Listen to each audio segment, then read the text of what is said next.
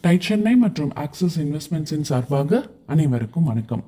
Expand பண்ணணும்னு நினச்சிட்டு இருந்தால் போதுமா? அதை செயலில் காமிக்கணுமே. மார்க்கெட்டை ஸ்டடி பண்ணணும். காம்படிட்டர்ஸ் யாருன்னு பார்க்கணும். மற்றவங்களோட நாம் எந்த விதத்தில் டிஃப்ரெண்ட்டாக இருக்கோம் அப்படின்னு யோசிக்கணும். இதுக்கு மேலே அதை செயல்படுத்துறதுக்கு நிதி அதாவது ஃபண்ட்ஸும் வேணும். திருநெல்வேலியில் ஸ்டார்ட் பண்ணும்போதே இவங்களுக்கு லோன் கொடுத்து உதவியது ஒரு தனியார் வங்கி. இவங்களோட எக்ஸ்பேன்ஷனுக்கு இரநூறு கோடி ரூபாய் வரைக்கும் லோன் கொடுத்து உதவியிருக்காங்க. காஞ்சிபுரத்தில் ஒரு நெசவாளர் குடும்பத்தை சேர்ந்தவங்க இவங்க.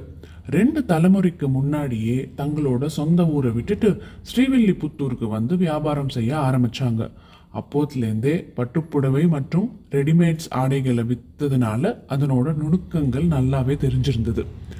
திருநெல்வேலி ஷாப் ஒரு மாதிரியாக பிக்கப் ஆகி நல்லாவே போயிட்டு இருந்த ஒரு நிலை. அடுத்தது என்ன அப்படின்னு யோசிக்க ஆரம்பித்தாங்க அப்போ அவங்கள சுற்றி தொழில் செஞ்சுட்டு இருந்தவங்க எல்லாருமே தொழிலில் வர லாபத்தில் ஹோட்டல் கல்யாண மண்டபம் அப்படின்னு வேற சில வேர்ட்டிக்கலில் முதலீடு பண்ணிட்டு இருந்தாங்க.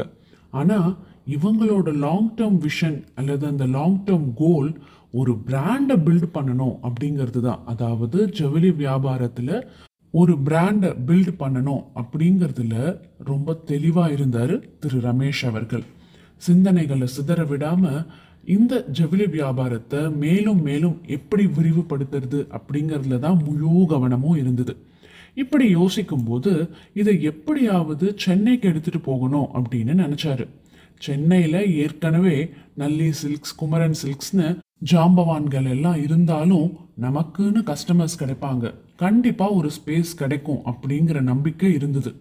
ஆயிரத்தி தொள்ளாயிரத்தி தொண்ணூற்றி ஒம்பது டிசம்பர் மாதம் சென்னையில் இருக்கிற டி நகரில் ஒரு இடத்த லீஸுக்கு எடுத்து ஒரு கடையை ஆரம்பிச்சாங்க.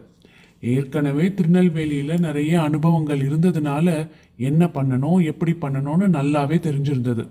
ஆயிரத்தி தொள்ளாயிரத்தி எண்பதுகள்லேயே ரெடிமேட்ஸ் ஆடைகளை விற்ற அனுபவம் இருந்ததுனால சென்னை மார்க்கெட் சுலபமாக கைப்பற்ற முடிஞ்சது. மக்கள் மத்தியில் நல்ல ரெப்புடேஷனும் இருந்தது. அடுத்தது ஏதாவது புதுசாக செய்யணுமே அப்போதானே ஒரு பிராண்டை கிரியேட் பண்ண முடியும். அப்போது அவங்களோட ஃபோக்கஸ் பட்டில் திரும்பியது. அதை எப்படி வெற்றி அடைய செஞ்சாங்க அப்படின்னு தெரிஞ்சுக்க தொடர்ந்து எங்களுடன் பிஸ்னஸ் கதையில் இணைந்திருங்கள். அதுவரை டை சென்னை மற்றும் ஆக்சிஸ் இன்வெஸ்ட்மெண்ட்ஸின் சார்பாக அனைவருக்கும் வணக்கம்.